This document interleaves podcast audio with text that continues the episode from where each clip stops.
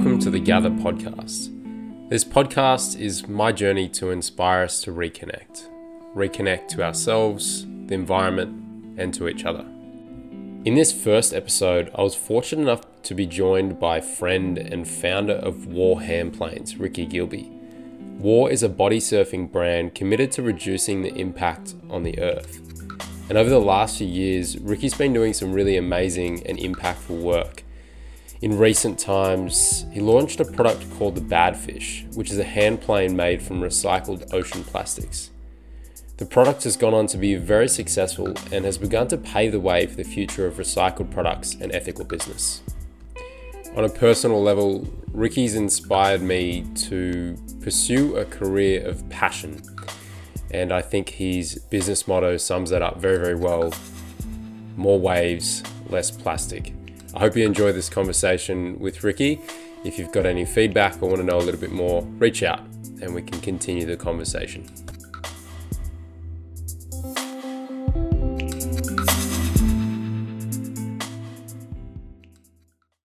You're left like with your own thoughts and your own head so much more than you normally would be.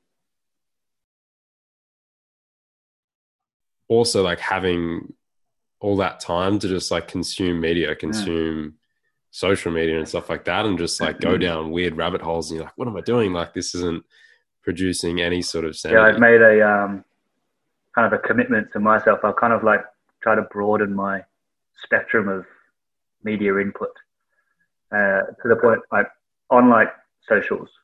So I'm kind of following people who I don't agree with, following people who I don't necessarily understand, and it's funny how it all works, because as soon as you start following a few people in that kind of space, you just opened up to their whole world, and it's pretty like mind broadening when you start following all these people that think completely differently to you and have completely different beliefs to you,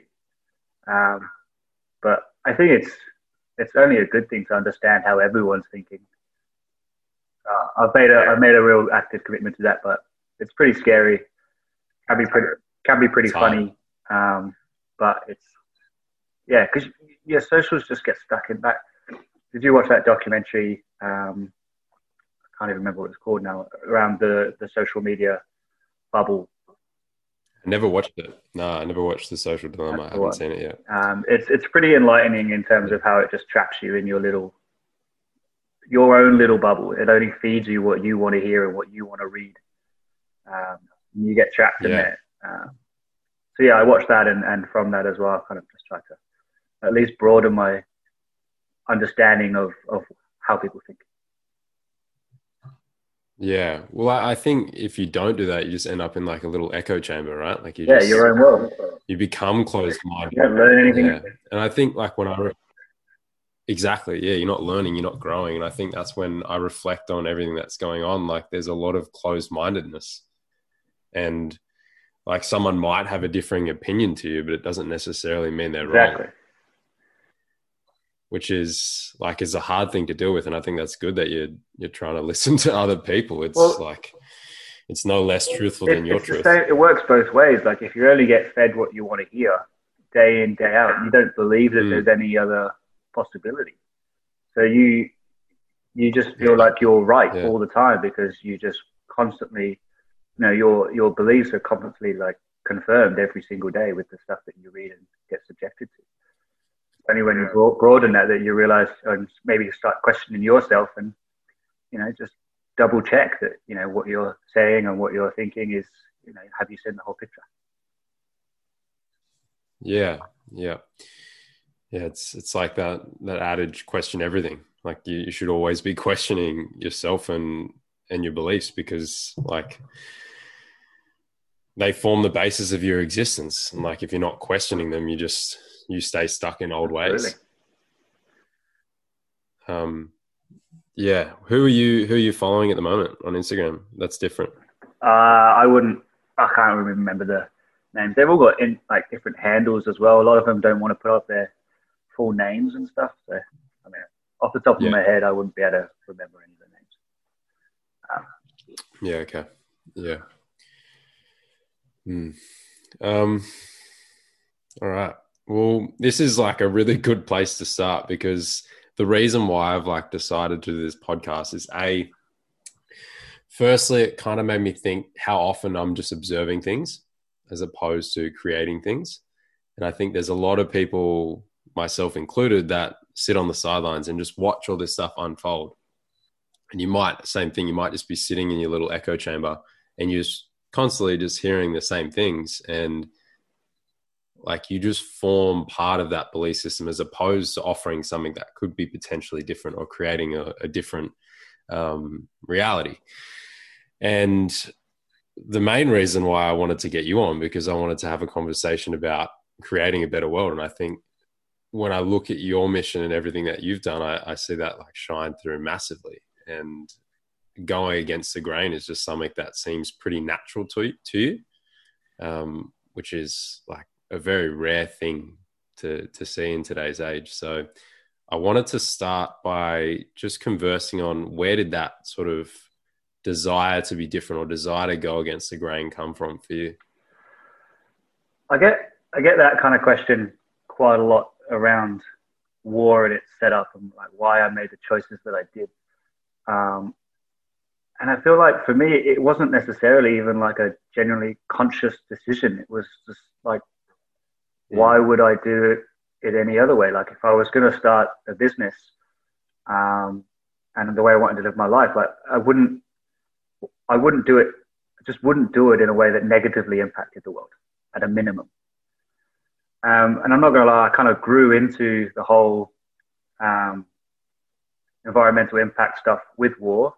I started off wanting to make and create something that didn't negatively impact the world, and then just had these cool ideas to do this other stuff around ocean plastics and planting trees and stuff. And the more I kind of read into that world and the more I kind of challenged myself against it, I realized that there was so much stuff that needed to be done. And so much kind of possibility for change and action in there. So I really grew into that side of it. Like it was always just an innate thing in me. Like don't harm the thing that you love the most, the outdoors, the environment. Like. Yeah. So that it started off as that. And then because I was in that world, I was kind of talking to a lot of people in that field. It just kind of morphed into this awesome thing. And I just followed along. I had a few good ideas. But then, yeah, I think also I don't like to be told that you can't do something because it's hard. And that was a really big thing for me when I came up with the idea for the ocean plastics project with the hand plane. I faced a lot of negativity and don't bothers, it's impossible, it's too hard, it'll be too expensive. But having the knowledge, knowing that it hadn't been done before in Australia, so no one really knew what it would cost. And knowing that it had been done to a certain degree elsewhere in the world, like I couldn't take that. I couldn't take the don't do it because it's hard. I was like, that for me was like I have a competitive nature anyway. I was like, just because it's hard doesn't mean you can't do something. So I think the kind of innate wanting to do something kind of that doesn't hurt the world, combined with my competitiveness to do something that was challenging and hard, kind of sent me down that path of doing the impossible, which was turning contaminated ocean plastics into a product that people can go and have fun with and catch waves and surf with. And it all just morphed in together. But yeah, for me, it just seems a given. Why would you do something that would damage the thing that you love the most? Yeah, it's so bizarre that our like society thinks that is the impossible thing. Yeah. Like we should be working in cooperation with nature and not harming. It's like the thing that sustains us most. Yeah, and yeah, I believe that most people that are out there who do enjoy the nature and do enjoy being in the outdoors, and whether it's on land and hiking or in the ocean and swimming and surfing and stuff like that. So you've got to think the same way. You can't love that side of it and not want to take care of it. Yeah. Yeah, I think it's within all of us as well. Like, I think that for being human, like, it's just sort of this sort of innate response that we have, that we are connected to our natural environment and we do deeply care, but we often just forget. Yeah. And I think that's, well, I think this whole pandemic thing that we're facing now is just reminding everyone the value of it too, right? When you remove it from your lives and you get told that you can't spend time outdoors or you can't go and access that whenever you want and with whoever you want, all of a sudden you really start to appreciate what you had. You know, we see that. I see that just in sales. I remember last year when we all got locked down, like we had a hard lockdown and all the beaches were closed and no one was allowed in the water or anything. It was this really weird time. And I remember there was a wobbly period with my business that, you know, I sell surf products. So I was like, you know, we're going down here. Like, no one's going to the ocean. No one's getting outdoors. Like, what's going to happen? And there was like a 2-week period where it was all a bit crazy and nothing, kind of everything just stopped. But then I think what was really awesome is that even though no one could access the beaches in Sydney, especially, people just started buying surf gear. They just being trapped indoors and being told that they couldn't do something and couldn't go to the ocean, couldn't go to the beach. They were like, right, well, if I'm not going to be able to go, I'm going to start thinking about it. I'm going to start planning for it. I'm going to get all this cool stuff. I'm going to get out there when I can. And people just started really appreciating the beach again properly. And yeah, it was amazing. Everyone was locked in their houses, dreaming of being outdoors. And like, for us, it was great because we were one of the lucky ones. We got some extra sales in that period. But yeah, I thought that was just fascinating. You know, like, you remove something straight away from someone, especially the environment, and people just crave it. Absolutely. Mm. Yeah, that's so. It is so interesting. Like, and it's just observing people. Like, that was probably the biggest change. People just posting stories on their Instagrams, like going for runs on the beach or going like hiking or something. And it's like, I never saw this before because people were so busy to stop to do that. But when you're forced to stop, you're like, oh, like, what do I actually want to be doing? Oh, I want to go for a surf. Yeah. Like, it's just, it's fun. It's like, makes you feel connected. You feel alive. Yeah. And it's, you know, it's just that highlight on the benefits of being outdoors as well, right? When you're stuck inside, that's all you want to do. Yeah. I'd love to know the stats around, you know, whether exercise has increased since lockdowns began, like, you know, per person, like number of hours exercising or amount of movement you do each day, whether that's increased. Because if it's your only chance to get outdoors, I'd be super interested to know. Yeah. Yeah, I think it also does like depend on who you're viewing there. Like, I think like we said before, like if you are just observing the same people and you're living in the same little echo chamber, you can forget the other side, the people that might not have the inspiration or I suppose the push to go and do those things. And I think that's where, like, I don't really know what the answer is for that, but trying to get everyone reconnected with the natural environment to some degree is like a really strong pull for me, because we obviously know how powerful and life-changing and that it can be. Yeah. There are.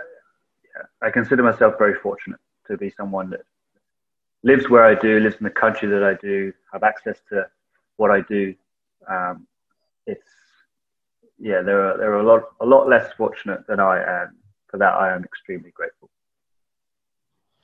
Yeah, for sure. It's a very fortunate position to be in.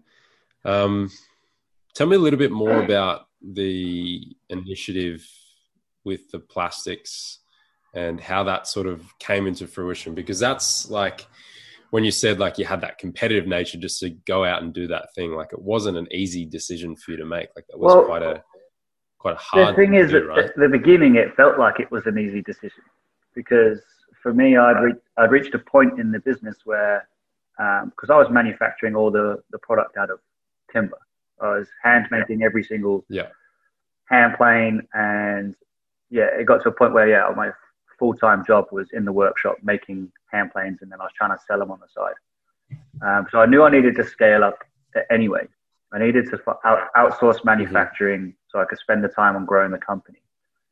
And I was just like, well, what's the quickest way to manufacture products? And I was like, plastics. It's super, like a wooden hand plane would take me 2 hours to make over the space of a week, you know, and a plastic hand plane is a matter of seconds, essentially, in a mold.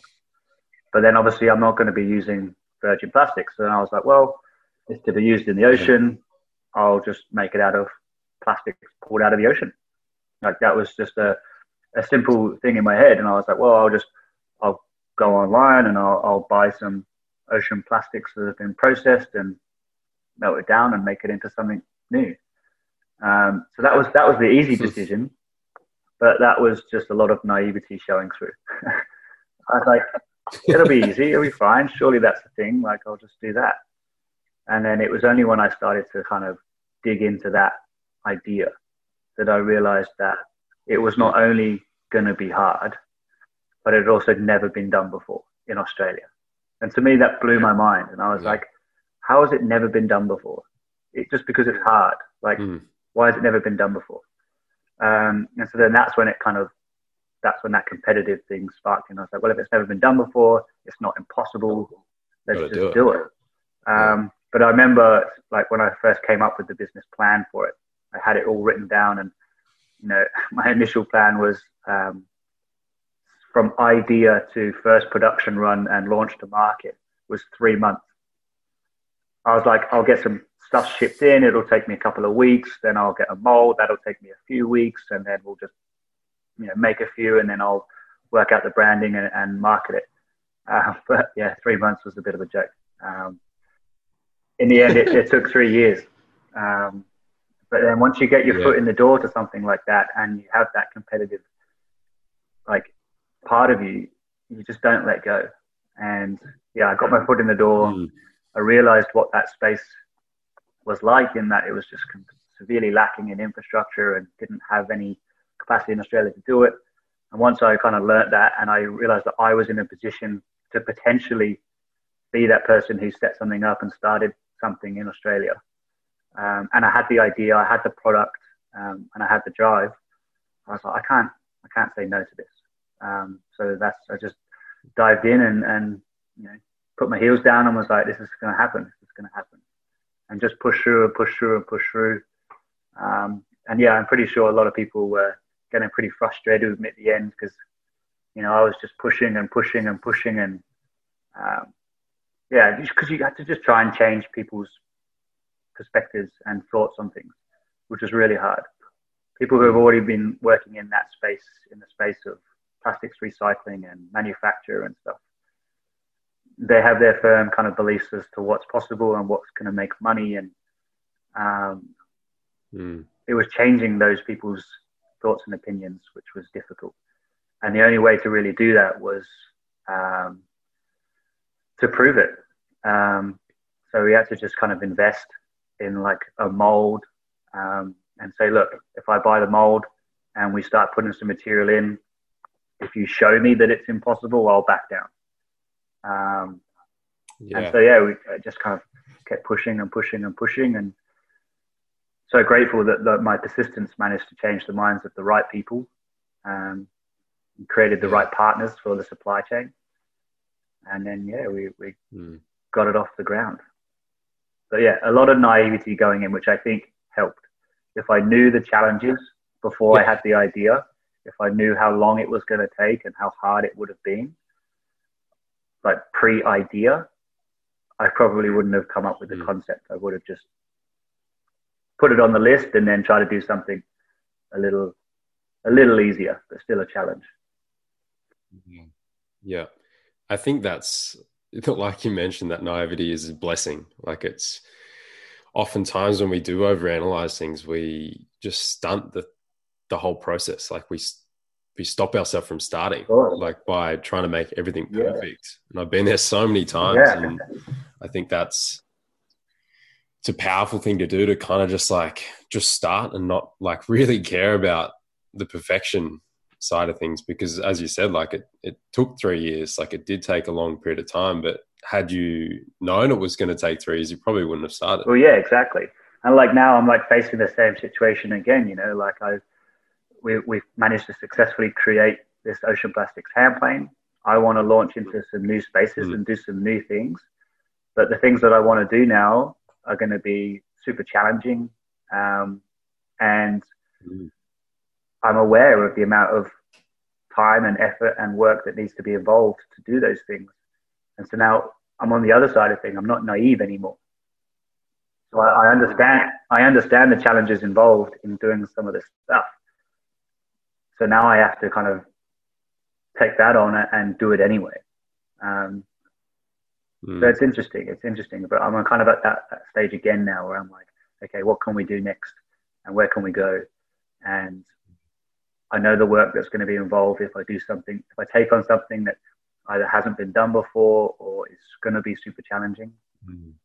How do I do that? And even knowing that it's going to be this big, big thing again, but we'll see.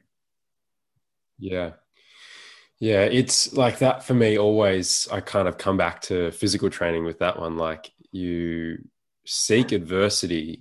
The more times you seek it, the stronger the muscle becomes, or the adaptation becomes a little bit easier. So like it is a trainable thing. The more times that you put yourself in those uncomfortable or adverse risk seeking situations, like you do start to become a little bit, I wouldn't say natural is probably not the right word. You still definitely feel the same sensations of feeling uncomfortable, but it's almost like a no-brainer. It's just a natural state for you to go into. No, it's a good comparison. It's very similar to training and exercise.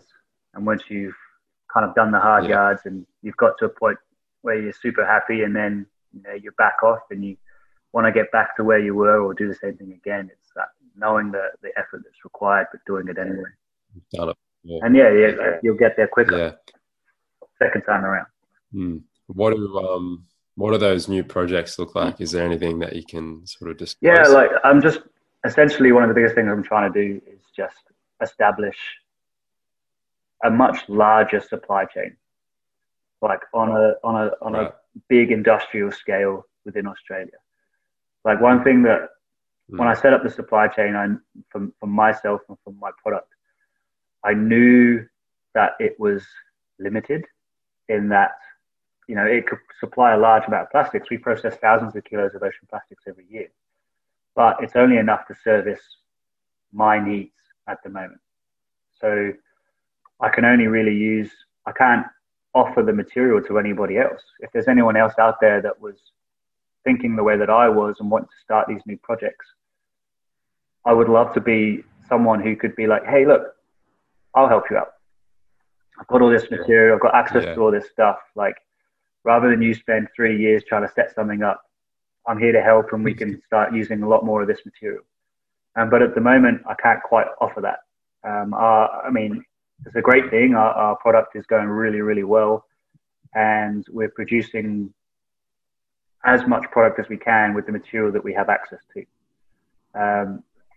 So at the moment, I'm just working on this big project to really scale up the supply chain.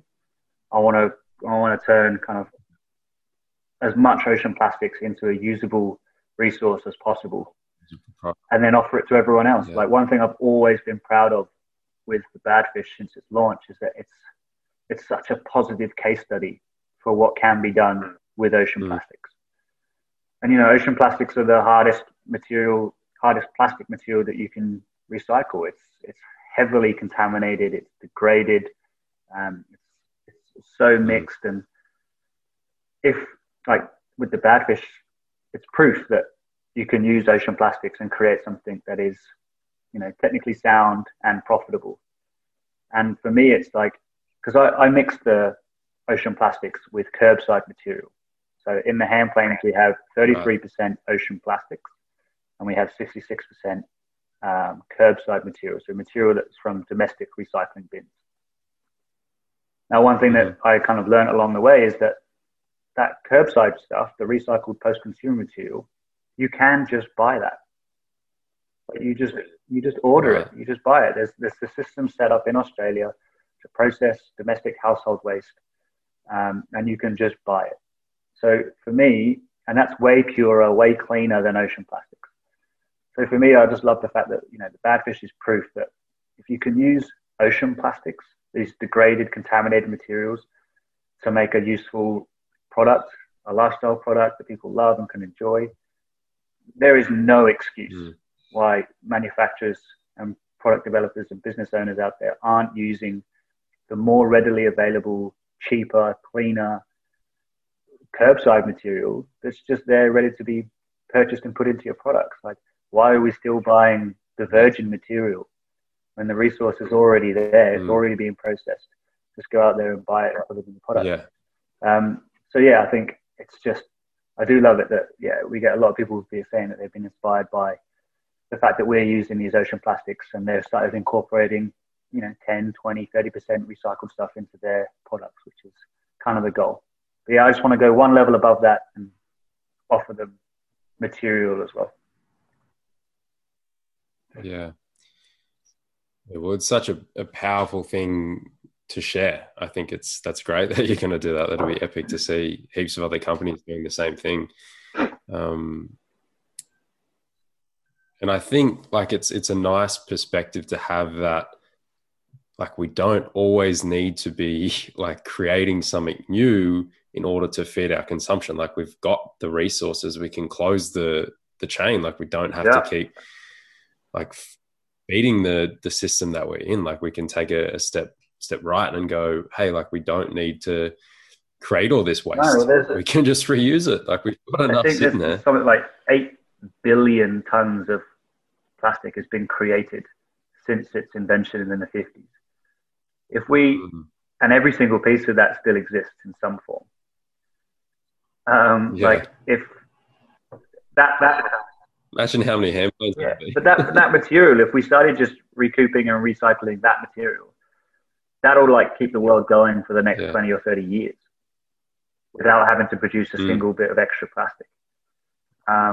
But the scary part is now, like, with the current state we're in, you know, just simply the production of new virgin plastics is growing so exponentially that it's just simply outpacing our ability to recover and recycle it. So that's why the plastics issue is a genuine crisis, is because it's just getting exponentially worse.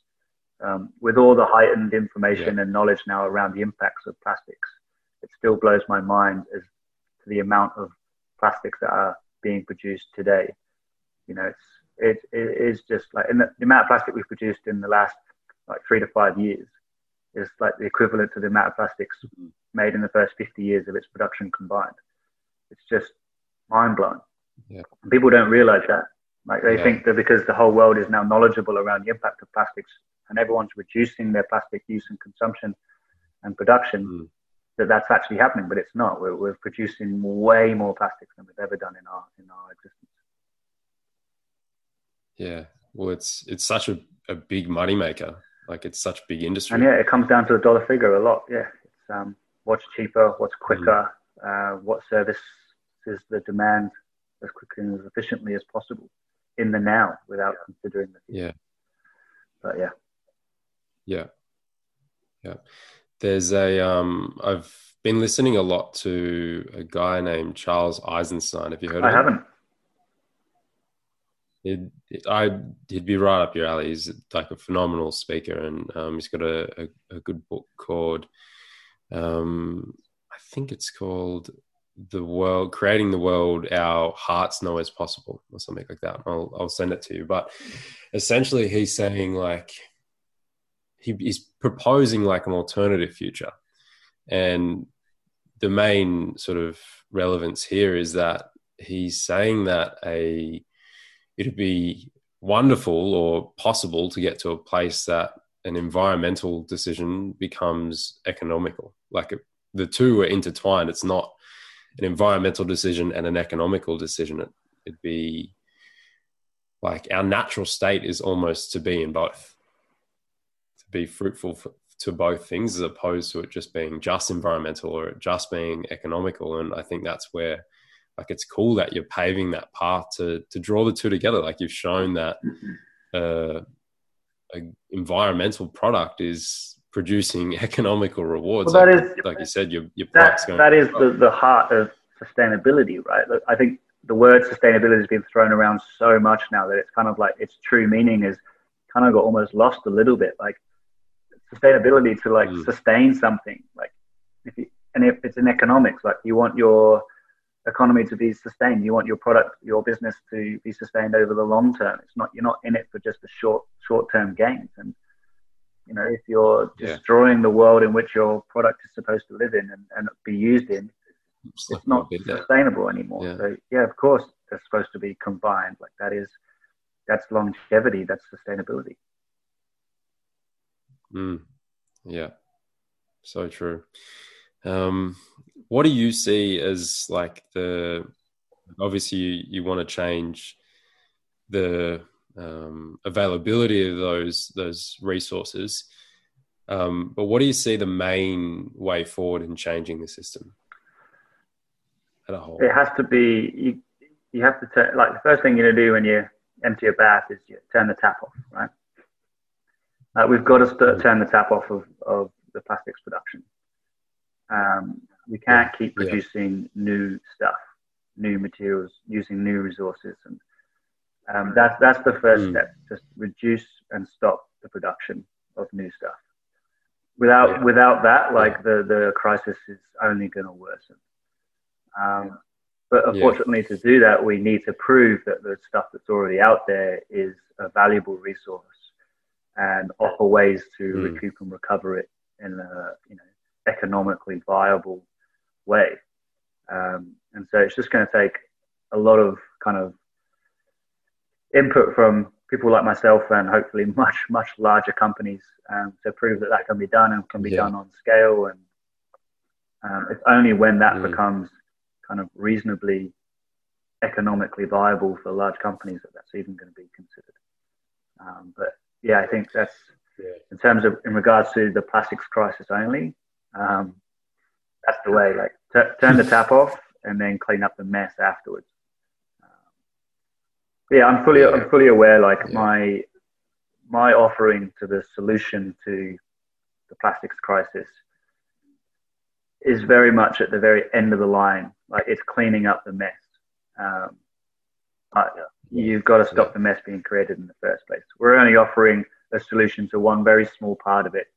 And it's just pulling the material out of the ocean. Like the ultimate goal is obviously to have no material in the ocean to pull out whatsoever, and to stop it at source. So there's a very the cradle to cradle principle is something that I strongly believe in terms of production, like producing products and materials that can be disassembled and recycled and reused and repurposed again, but it's factored into the design in the first place. It's made to be recycled with that in mind, and that needs to be a big thing too.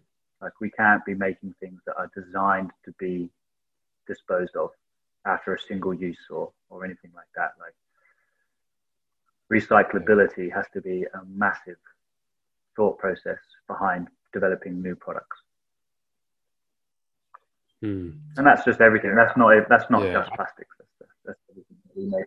Yeah, I was just going to say, like that's a value there. Like that is something that we as consumers and humans can change. Like it's the value to close that loop. Like that's something that we actually have power over. And I think like if more people start doing what you're doing with their business, and more people start to have these conversations or start to think in a way where the value is placed on reduction and recycling, and that's seen as a positive thing, like that can powerfully change. Like if you know that the power lies in your hands, you're more likely to enact the change. Exactly. And I like that thing about applying value to stuff too. It changes. As soon as you apply value to something, your perception of it changes so much. I mean, talking from my perspective now, like if I'm walking the beaches and cleaning the beaches of plastic, I don't look at it as plastic anymore. I'm like, oh, this is future handplanes. You know, this is get a whole shopping bag full of plastic, and I'm like, that's one hand plane at some point, you know, like, yes. Just change the perception of the whole thing. And like, I would love to think that anyone and everyone that's used our stuff kind of develops that kind of sense as well. So when they're out and about, like, they don't see it as a waste material anymore. Like, it's become a resource. Mm. You know, there's just this resource just lying around, littering our environment. And so let's just use it like it's got value. Yeah. Yeah. And that's, I was looking at your website the other day, and it's, well, one of the first lines was make waves, not plastic. Is that right? Make waves, not plastic. More waves, less plastic. More waves, less plastic. Yeah. And I was just like, that's what it's about. It is. Like, and when we went for a surf, or was it probably like a month or two ago, and I was going to go out in the wooden hand plane. You're like, oh, have a go on the plastic one. I was like, oh, yeah, this would be sick. And it was such an epic session. I was like, there's no difference in what happened. I got heaps of barrels, and it was so cool. And like, the product's the exact same. Yeah, it's all modeled off the same design. It's just, yeah. Yeah. I'm really proud of the Badfish. I'm really proud of how it's gone. Not even just in the world of recycled ocean plastics, just in its own, like, one of the pillars of my company is performance. Like, I wanted to make something that works and that people like to use. Yeah. So yes, obviously I'm proud of the environmental impact it has, but the performance side of it too is, I'm super stoked with that. Like, the design that I've created over the years, and like, it's pretty simple. It's a super simple organic shaped design, but yeah, I'm proud that the performance of the product is as good as its environmental impact, which you definitely demonstrated in that session, that one you're talking about. That was particularly good. That was a lot of fun, that one. Yeah, that was sick. I don't think I've ever been that scared.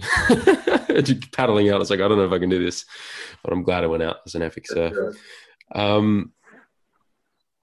If you could get people to do one thing to create a positive world that each individual can enact daily, what would that be? It's a big question. Like, there's small things that people can do, but then people don't necessarily see that their small impact can make a big difference, which I think is a big challenge. So I think, like, for me personally, what I decided to do was just, I'm aware of all of the issues in the world. There's so many big major things that are going on, like whether it's plastic, it's mental health, it's racism, it's global warming, whatever.